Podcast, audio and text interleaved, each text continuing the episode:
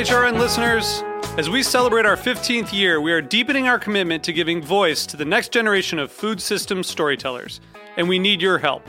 Our internship and fellowship programs help activate new possibilities for underrepresented and underestimated young people through experiential journalism, audio engineering, and production training. Through these unique programs, HRN helps food equity stewards build essential workforce readiness skills that expand their potential and foster economic mobility. Please consider supporting these critical programs. And with a minimum donation, you can be entered to win a dinner for two at an amazing restaurant in one of eight cities and tickets to a concert at a great venue in one of those cities. We have incredible partners across the country who have donated, as they also share our passion for helping to educate the next generation of food systems storytellers. Check out heritageradionetwork.org slash 15 to donate and enter to win today. That's heritageradionetwork.org slash 15 to donate and enter to win today. And make sure you donate before March 31st. Thank you. You're listening to Heritage Radio Network. With more than 30 weekly podcasts, HRN has something for every food and drink lover. Learn more at heritageradionetwork.org. This episode is brought to you by 818 Tequila, delicious and smooth tequila meaning harmony with the earth. 818 Tequila, imported by 818 Spirits Manhasset, New York. 40% alcohol by volume. Drink responsibly. So you don't charm the devil with your rock and roll load. Knows that country music's gonna save your soul. The devil finds his groove in them rhythm and blues that sound. It's gonna get you some in the end. Welcome back to the Speakeasy. I'm Damon Boelte. I'm Sother Teague. And I'm Greg Benson. Guys, 10 years of Negroni Week. Yeah, I know it's wild. Uh, yeah, getting into it at all the bars here in New York City and uh, all over the world. I mean, it's crazy this year how many Yeah. participants there are.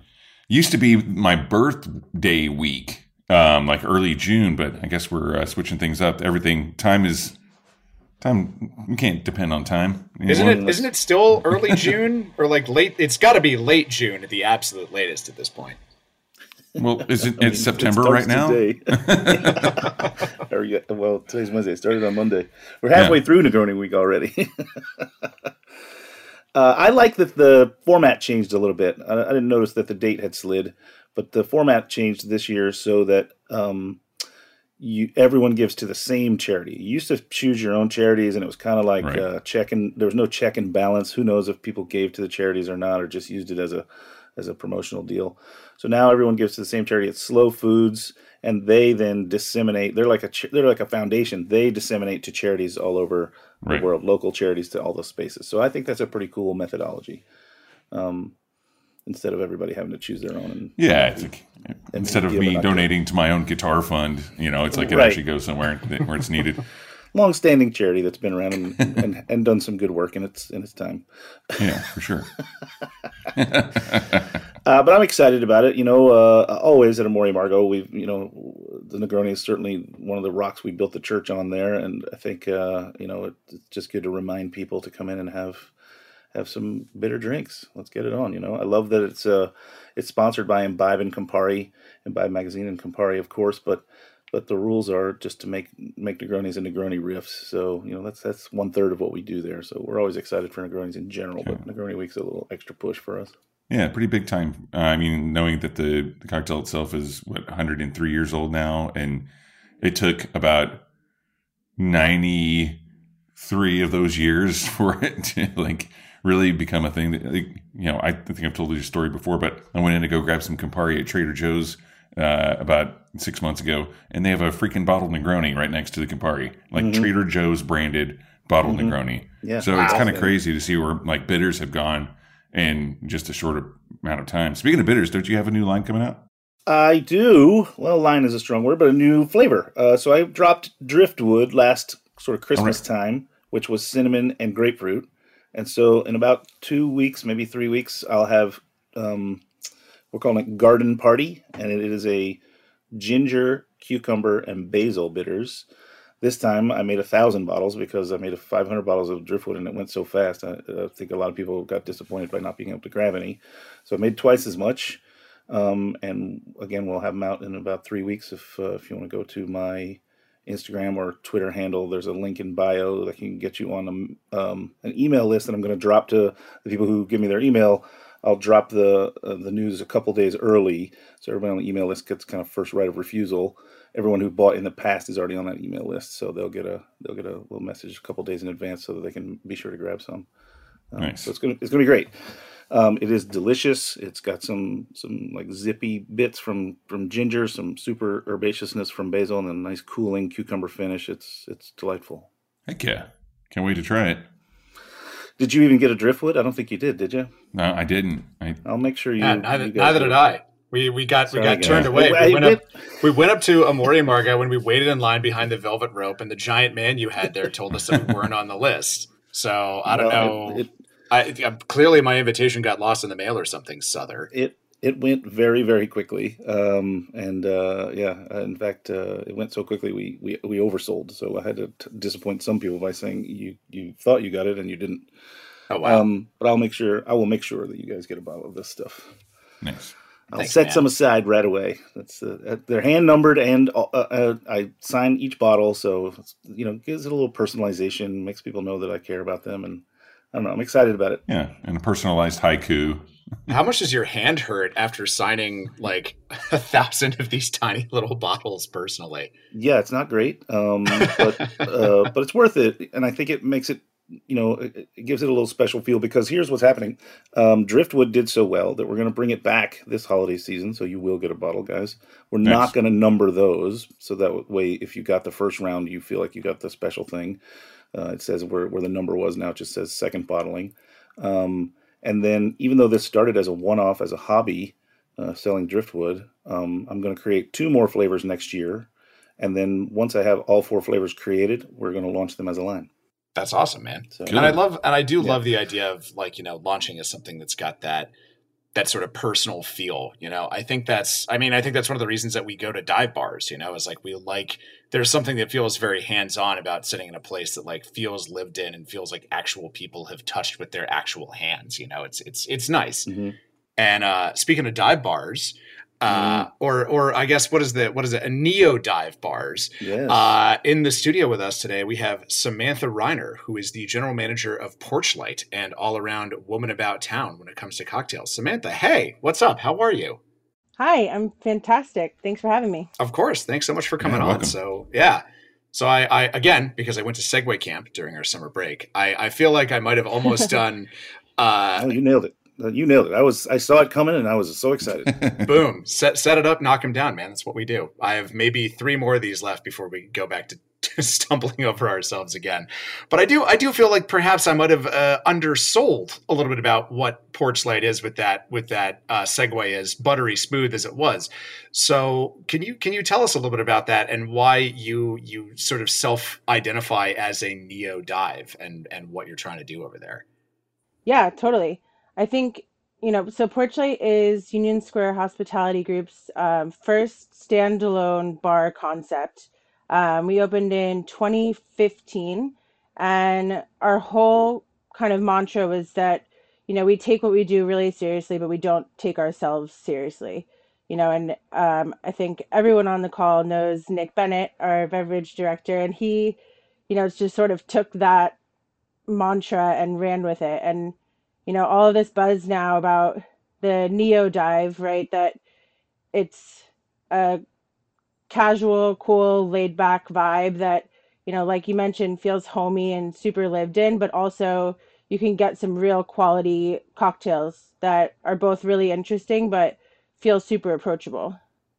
I mean, I, I, I really love that. And I want to sort of push you on this whole idea of neo dives because I do feel that there is a very tiny window between creating a spot that feels lived in and homey in a place that feels false. Like I always, I have this running joke with some friends about the like the dive bar fluffer that goes to a bunch of places in Bushwick. And like, you know, he comes in and he has his special tools where he makes the floors just the right amount of sticky. You know, he takes his little Q-tips and like very meticulously places the watermarks on the bathroom mirror. He has a little spray bottle full of pee and he gives it just two squirts on every single toilet. And he's like, there, now it has that lived in bar, like dive bar feel. And there's something about that that can feel a little disingenuous. So sort of what, what do you all do to you know, to to be welcoming without feeling too uh, manufactured like that. Well, it sounds like that's that you have that job of the dive carpet. if anyone's interested, I am available You've got this the job coming week. description written. Bushwick and Bed Stuy only. Man Um, for yeah, I hire, mean, the it's pretty cool. The building that we're in is from 1890. It was an old um, shipping warehouse for the railroads. They used to just come right right through the middle of the building, um, and then it was later turned into the Tunnel nightclub in the 80s and 90s. Um, and so, so much of the architecture in the space is original to the building. So, the floors in the main bar area are from 1890. The the beam work, the brick, um, even most of the wood that we've used for the bar, some of our custom stools, things like that. We found a whole big pile of lumber in the basement when we moved in in 2015 and um, recreated it and kept it in the space. So it is this like really special architecture that you can't recreate, you know, because it is genuinely what this space always has been. Yeah, and then of course your your approach really is about the bar and what comes over the bar. Talk about how the program sort of mimics that kind of like uh, I don't know. I think you said in your notes like sprucing up the divey cocktail and and again taking less taking it less seriously but making it seriously. Totally. I mean, we have a Long Island iced tea and a seven and seven on draft. So I think that that kind of sums Yeah. it up. Um, but yeah, I mean, we make you know our own citrus sodas and things for those two cocktails, and instead of topping the Long Island off with Coca Cola, we top it off with Angostura bitters for that same kind of effect. Um, you know, Nick always loves to run with something like uh, Rusty Nail or um, what are some other ones that Okay. he's a big Golden fan of? Cadillac or uh, Harvey Wallbanger, those kinds of like. Oh yeah, Yeah. the Harvey Wallbanger is a staple around here too. Um, you know, but taking these things that are sometimes overlooked or that might have kind of fallen off, you know, as they're not proper um, cocktails, as some would say, and and kind of challenging that and just saying like, why not? Like we can make these really tasty and still have so much fun.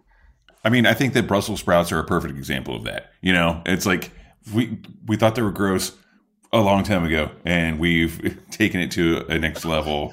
You know, we, we've really turned uh, the mentality uh, in the, the outlook on Brussels sprouts around. But it's the same thing. It's like you can make if you look at the the base of a lot of these cocktails. I mean, like the the origin of a lot of these cocktails that are kind of con- considered quote dive bar cocktails or just like kind of like sev- 60s 70s 80s drinks that were kind of you know kind of trashy or whatever like you just break down the ingredients to what they are but make the best version of that or like kind of tweak it and perfect it because i mean think about the the I don't even know if it's about tweaking and perfecting. You know, the drinks uh, survived because people thought they were good, but I think that Sure. literally our tastes have changed. So we have to we have to re- well that's what i mean yeah reorganize those ingredients to match the current taste value. You know, Yeah, because I mean, like, think about like uh, you said, a rusty nail. I mean, it's uh, Scotch honey liqueur, and they also think about this. They also reformulated Drambuie like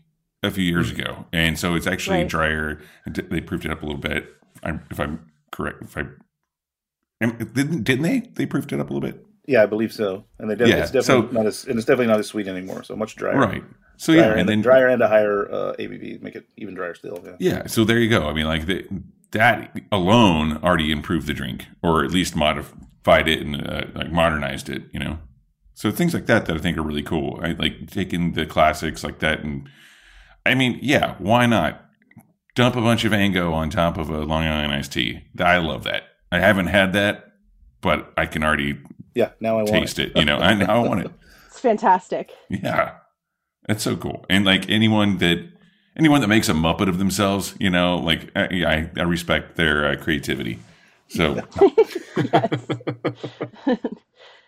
I actually teach um, culinary management at the Institute of Culinary Education, and whenever their beverage module comes around, the projector screen comes down, and I throw up uh, videos of Nick talking through different cocktails for them to learn through. And they're all looking at me like, "Are you? is this real? Like this isn't like kindergarten. This is actually adult school, but but you're really showing these awesome videos. Yeah, totally. You know, yeah, and I think that kind of like speaks, you know, goes right in line with our whole philosophy, you know, thinking of like the neo dive or also, you know, being so close to or in Hudson Yards, depending on how you look at it. Like this whole area is like brand new and super shiny, and you know, a lot of it's lacking any kind of personality or warmth, right? And Character, to be right? able just, to- just character. yeah. Yeah. I was going to say soul, but yeah, we're all on the same page. so to be able to like walk walk a block away and and open the door and show up here and it you know the smokers go in and mixing drinks there's music playing and everyone's just like happy to see you it's just that vibe of a dive bar right you know the whole everyone knows your name situation but we're doing five six hundred covers a night um it's a really yeah yeah Well, you got a pretty incredible happy hour going up there, which is certainly in line with the sort of dive bar mentality. Talk about that a little bit. Yeah, totally. Um, so we have happy hour from three to seven every day, and then all day on Sunday because why not? yeah. Um, and we offer four cocktails at eleven dollars. We have a salty dog on there, which is a great example. We make a um, salted grapefruit cordial that goes in there. Um, Nice. and then there's a mint julep, which is something I think is so awesome that you never really see on a happy hour menu. Um, and a daiquiri because of course. Yeah. And we just added a dirty vodka martini on the rocks to our So happy awesome. hour menu. Right? That's so awesome. I mean, we really wanted to keep the prices where they were, you know, because I think an $11 well made cocktail in Manhattan is something special. And, Mhm. um, you know, everybody knows all of the issues we've been facing with just the price of everything is going up. The cost of everything is just like, you know, not where it was a month ago, six months ago. And so, you know, we were kind of struggling with like, how do we keep this happy hour menu really fun and exciting? And like, we love that $11 point of entry and uh, Dirty Vodka Martini on the rocks really hit the nail on the head there. Yeah, I mean, uh, again, to uh, you know, I know a lot of our listeners are live, live in other places, but eleven dollars for a cocktail in Manhattan is is quite a steal.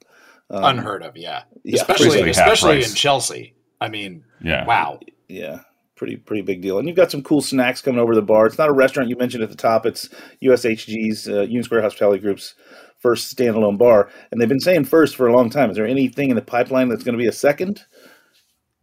Or is it, Um, or is it, or is it always just going to be their only standalone bar? um, so we do also operate the the Cedric's, the lobby bar at the Shed. Um, I don't know if that then counts as standalone. Um, but there have been some other fun bar concepts that have popped up. Um, the pandemic got in the way a bit, but yeah, we, it's really great to see USHG um, as a whole. Like I feel over the past couple of years have been really putting a lot of attention and really strong talent behind the bar programs across the board. I saw you were just over at um, Manhatta Sother, is that right? Uh, yeah, I was up at Manhatta, which is another USHG pro- uh, project. Gorgeous space. It's under a bit of remodel right now, and they asked me to come up and teach the entire team. So there's 45 people. That's incredible. Uh, about Amaro. So I did a about an hour and a half talk with the team up there. It was really really fun and exciting. And wow, what a view! Yeah, I mean, the students were all facing me, and I'm facing them, and behind them is a floor to ceiling window overlooking you know Lower Manhattan. Just fucking gorgeous. it really is. But yeah, I mean, just I don't know necessarily about the next plans for a standalone cocktail bar, but we'll keep you posted there. But it is really cool to see, you know, how strong all of the bar programs across USHG have have really become over the last. I mean, when that company puts its mind to something, they they dig right in and get it done. So it's not a surprise by any means that they want to you know sort of raise the level of everybody involved, and that's great. A high tide raises all of us, right? Totally. And we just had uh, headed down to Tales. I guess it's not just anymore, but in July, and there were 16 of us that went down from from the company, all all uh, bar and beverage people, and we did a full day of educational sessions, um, which was just fantastic to be able to put together. Yeah, that's awesome. Uh, well, speaking of education, you you mentioned earlier briefly that you're teaching at ICE. I'd love to hear a little bit more about that, but we got to take a quick break and hear from our sponsors. We're going to come right back and keep talking to Sam from Porchlight, uh, and uh, I can't wait to hear about what goes, goes on at ICE. Stand by, everybody. I'm Chava Periban, co-host of Agave Road Trip on HRN, here to talk about 818 Tequila. 818 creates their tequila using traditional methods at a family-owned and operated distillery in Jalisco, Mexico. From the blue agave they grow to their recycled glass bottle, 818 emphasizes the earth's importance in all they do. Their distillery runs on biomass and solar power, which means they don't rely as much on fossil fuels and are able to reduce their carbon footprint. Their labels, corks, and boxes are all certified by the Forest Stewardship Council as coming from sustainability managed forests. 818 is a proud member of 1% for the Planet, through which they support HRN as well as Sacred, my organization in Jalisco, where together we transform agave byproducts and water waste into adobe bricks that are donated to local infrastructure projects, like a local library in Zapotitlan de Vadillo. Visit drink818.com to learn more about their sustainability efforts and find 818 near you. 818 has been part of so many magical nights for me, and I hope you enjoy it as much as I do. 818 Tequila, imported by 818 Spirits, Manhasset, New York. 40% alcohol by volume, drink responsibly.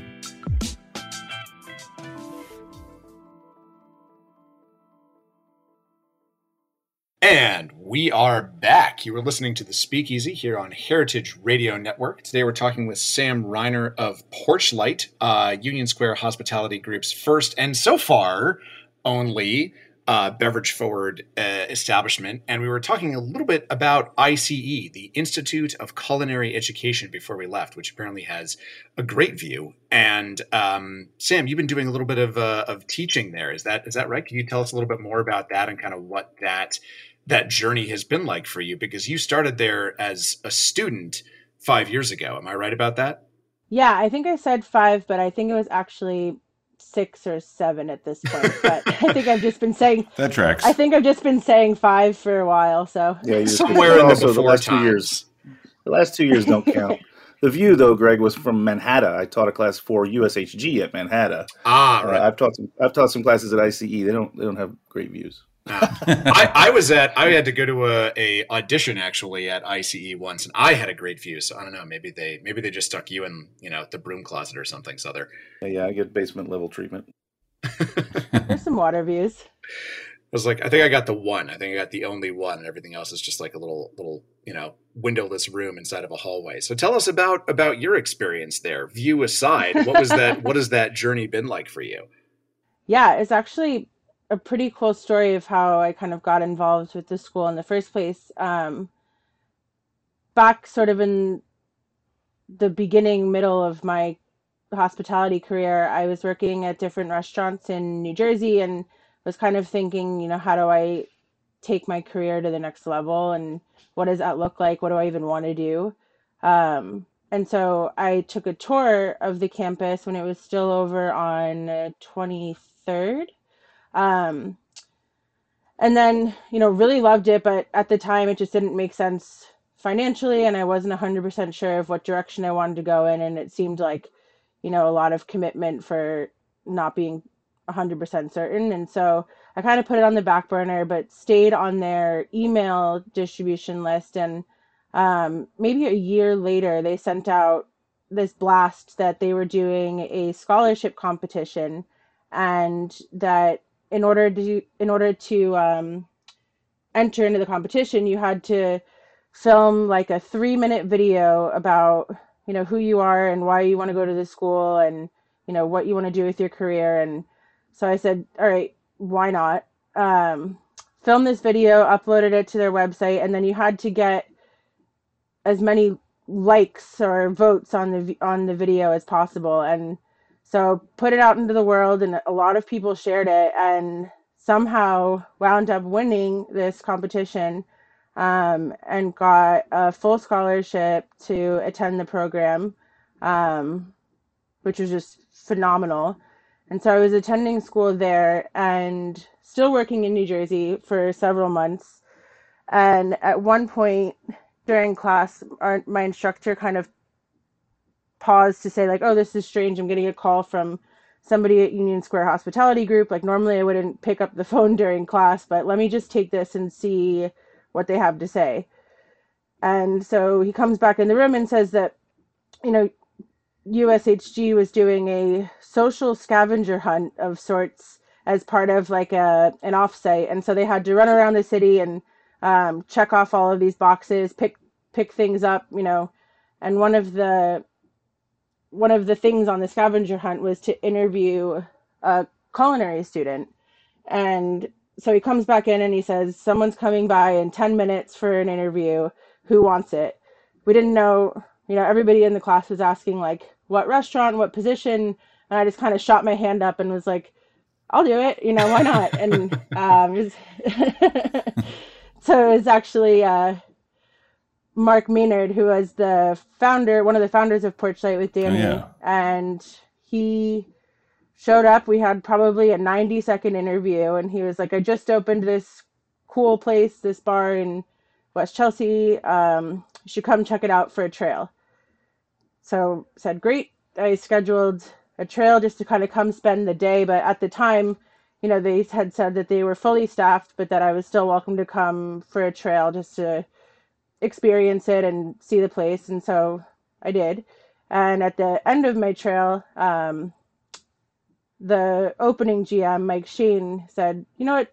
We could probably figure it out. You know, like, do you want to work here? And I was like, uh, yeah, I'd love to, you know, and he's like, well, what do you want to do? And I said, I love bartending, but I'm definitely not ready for this program. Like, would you hire me as a barback? And he, so that's kind of how it all started with the ICE and USHG, um, my journey there. That's pretty incredible. And, and and to be clear to the listener, you then on a on a kind of a whim started as a barback at Porchlight and are now the GM. Yeah, and that happened in like three years.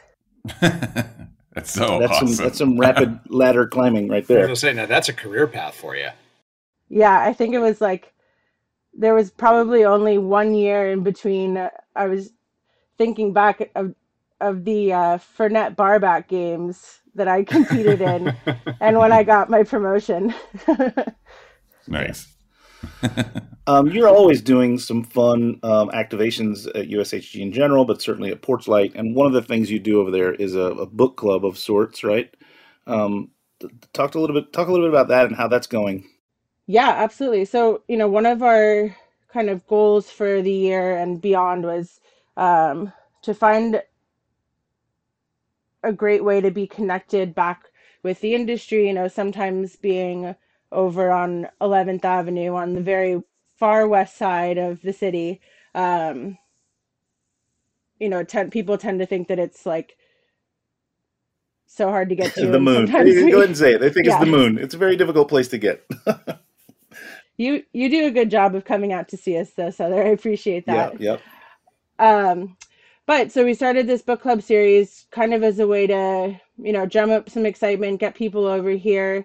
They're usually on Mondays and we have live music on Mondays. So also kind of to, to plug that as well. Um, and so we've done book launch events for some really exciting cocktail books and then it's merged into some cookbooks as well. I mean, my, my Um, my launch was there. Pretty nice. Yeah. Shameless. totally.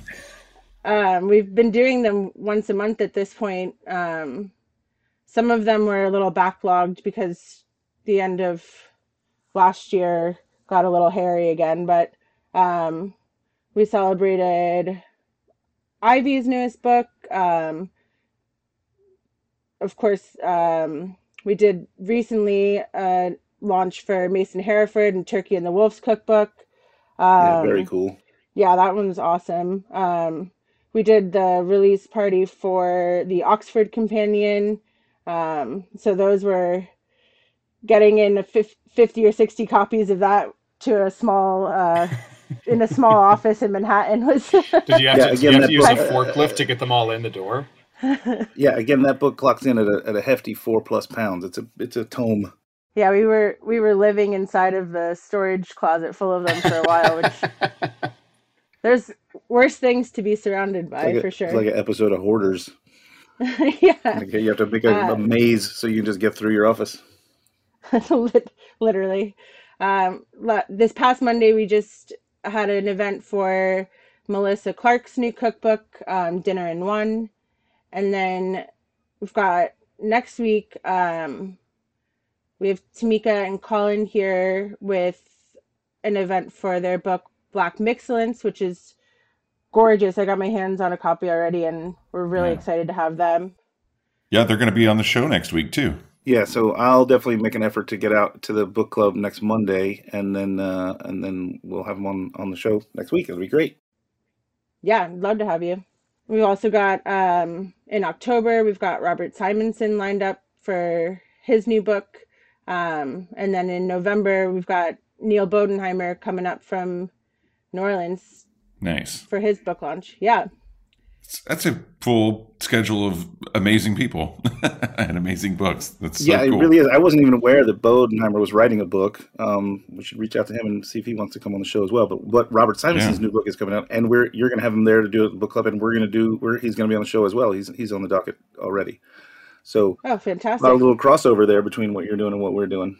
I love it. We just It's move book our season. studio into the uh, the back uh, PDR of uh, Porchlight. Yeah, let's do a live episode. you know. I'll fly out for that. Any anytime. We'll keep the beef jerky flowing. Oh my god, that's that, you had me there. That's okay. I just got to talk real quickly about this. Okay, if if you haven't, for the listeners out there, if you haven't had the beef jerky, I mean, if, if you eat meat, whatever. If you don't, whatever, it's cool, your decision. But if you like beef jerky, it's some of the best beef jerky I've ever had in my life. And I'm from the South, and so is Sother. I mean, like Yeah, honestly, great. okay. Great. So there's actually some some things I wanted to say about that. You know, like with Porchlight, you say it's a New York bar with a Southern accent. I think that's a better, a more suitable way of looking at uh, at Porchlight rather than thinking of it as like dive bar because dive bar, as Greg pointed out, um, you know, there's some some not so nice things about them uh, sometimes. I think it's just a really, it's a it's a great kind of like neighborhoody bar, very southern inspired. You know, it's a beautiful space. Um, I, I just think, one of the things I that think makes it the- so. I think one of the things that makes it so welcoming in New York is is uh, you know it's unusually large for a New York bar. So there's plenty of space. You don't feel yeah.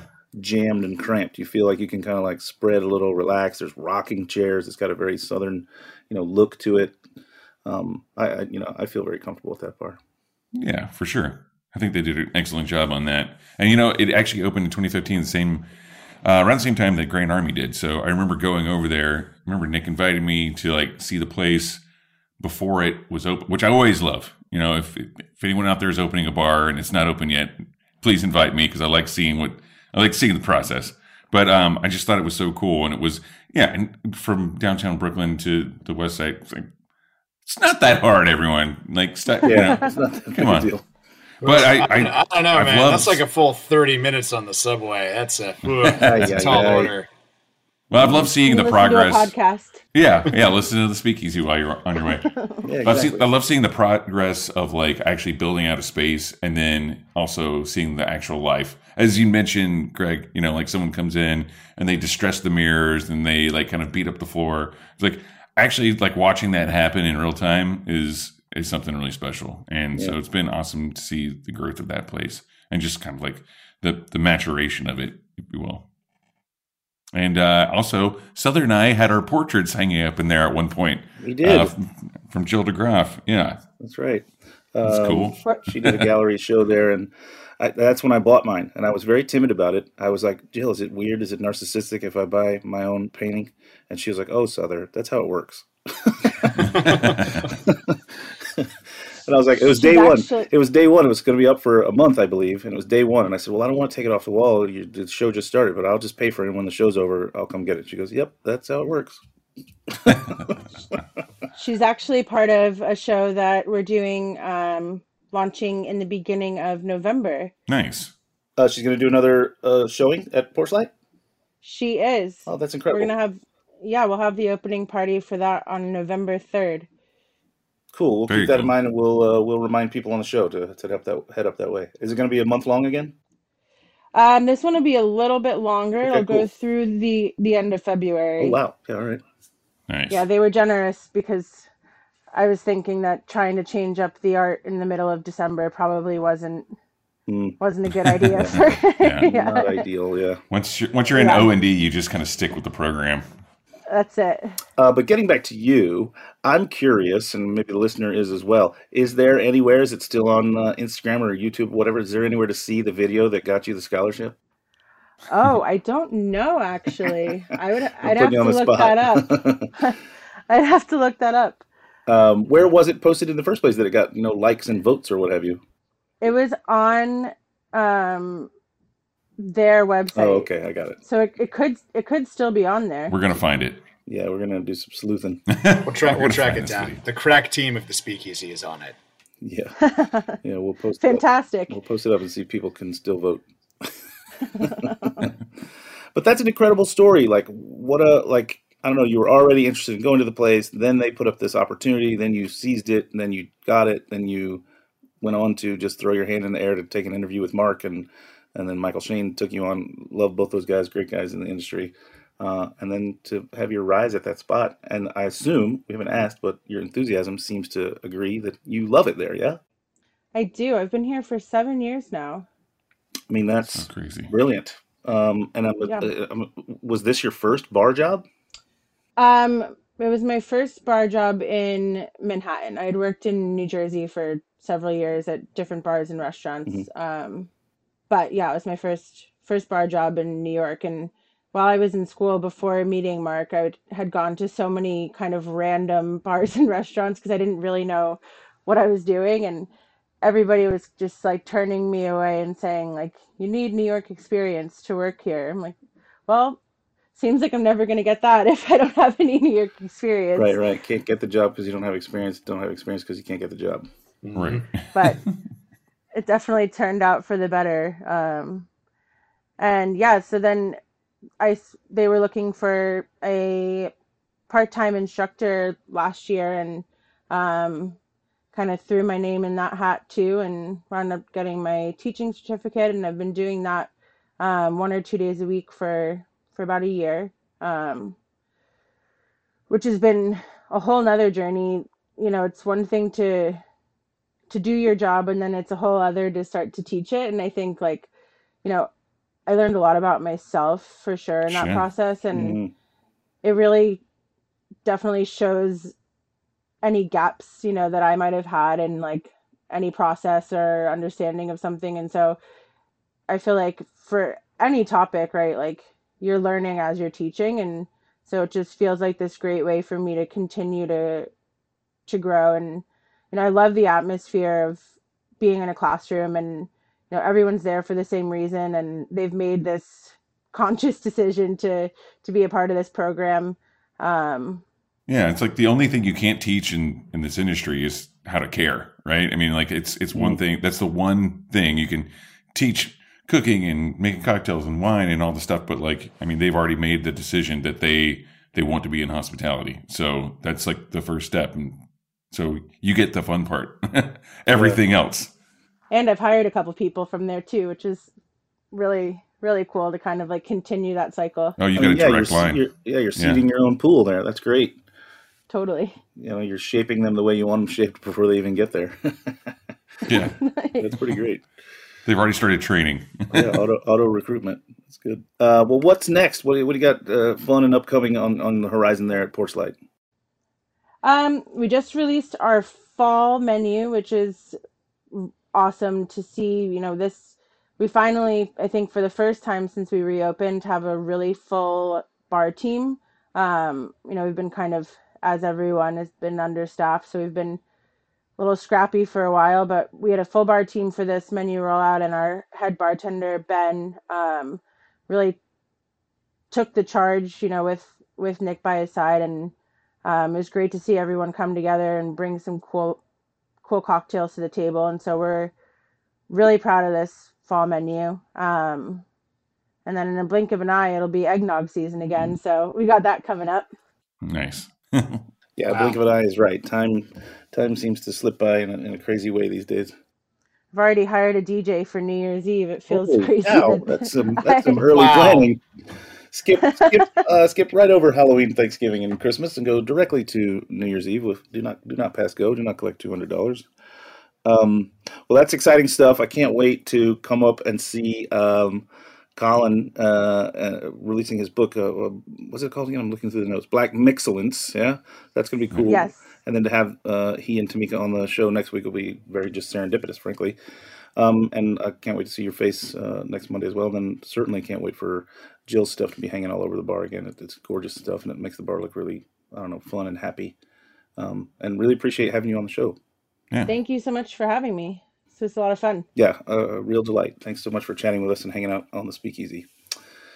Um, thanks uh, again to uh, Sam for being here. But I think before we go, gents, we all said off air before we ended the show, we wanted to talk a little bit about the departing of our, our friend Brother Cleve, um, and what a what a loss it is to the community at large. Um, just uh, uh, you know, an amazing bartender. Uh, uh, he passed away quite suddenly. He was traveling. He was in L.A. Uh, all signs point to it was a heart attack, which is still shocking. Only uh, ten years older than me. I think he was sixty-three. Um, a good friend to us all, a real champion of the sort of exotica and tiki movements, um, and and in both the music and the drinks world, right? Like he played for the Del Fuegos and Combustible Edison. He toured all over the world, so Mhm. a real a real drag to to have him uh, leave the party early, as we say. Yeah. man um real powerhouse and you know it's one of those things where you just never know man so you got to treat your time treat your people treat everyone you know like it might be the last day because it could be you know Yeah, and I, I mean, I, I remember like very, very early on when I was just starting to get into this whole world of like taking, you know, bartending and cocktails more seriously. And I had this, this, I had, I think, one episode of an upstart little podcast that's now called Back Bar Out. And I was going to Tales of the Cocktail, and I just sent a bunch of emails to a bunch of people like, "Hey, I do this thing. I'd love to meet up." Didn't hear from ninety eight percent of them, and I remember Brother Cleve was like, "Yeah, man, let's do brunch." You know, so hung out with him, got to meet him, got to chat with him. I doubt that he would have remembered it, but it, it always made an impression on me that he was this, this guy who had met so many people in the industry and was connected to so many folks. And when I just sent it, totally cold called him, me as like a little nobody, that he was like, "Yeah, let's hang out," and was genuine and warm and helpful. And uh, yeah, well, from what I hear, I, that was not a unique experience for me, and he'll clearly, you know, be missed by a lot of people. Yeah, For the guy was. Um, I think one of the most unique things about him was that he fell in love with you know sort of tiki slash exotica cocktails at a very young age. When he was still in high school, he was in a band that was touring, and he wandered into a tiki bar, and that set him off. But then he also played in bands forever and toured all over, and just sought out those bars when he was traveling. And couple that with the fact that he has a tremendous had had a tremendous memory and great recall uh, just an incredible storyteller. You know, loved being around him at any time. He told some of the greatest stories I think I've ever heard. well Yeah. hope hope he's resting in paradise now I reckon he is. You know, uh, I, if I try and make myself laugh a little bit about it, I think, well, he was he was traveling all his life, and uh, he, he wound up passing in L.A., but his body still has to travel back home, so he's still on tour. Um, there you go the, the Reverend Saint Dr. Brother Cleveland Donut Duncan Esquire Jr. from the Church of the Sub Genius. Uh, this guy will be tremendously missed in our community, and we're very, very sad to have him go so soon. Um, I know that there's going to be some events going on um, at Lullaby, which is the bar that he just opened this summer here in the Lower East Side of Manhattan. Um, and I'm certain that we'll see that there'll be some events going on uh, up in Boston where he really uh, ruled. That, that that's where he called home. So we're we're missing you dearly, brother Cleve. We're we're sad to see you go. well i think we should all raise a glass for him right now I have one in my hand already. all right same. well All right, gents. Cheers brother cleve cheers everyone we'll Yep. see you next week Indeed. Cheers.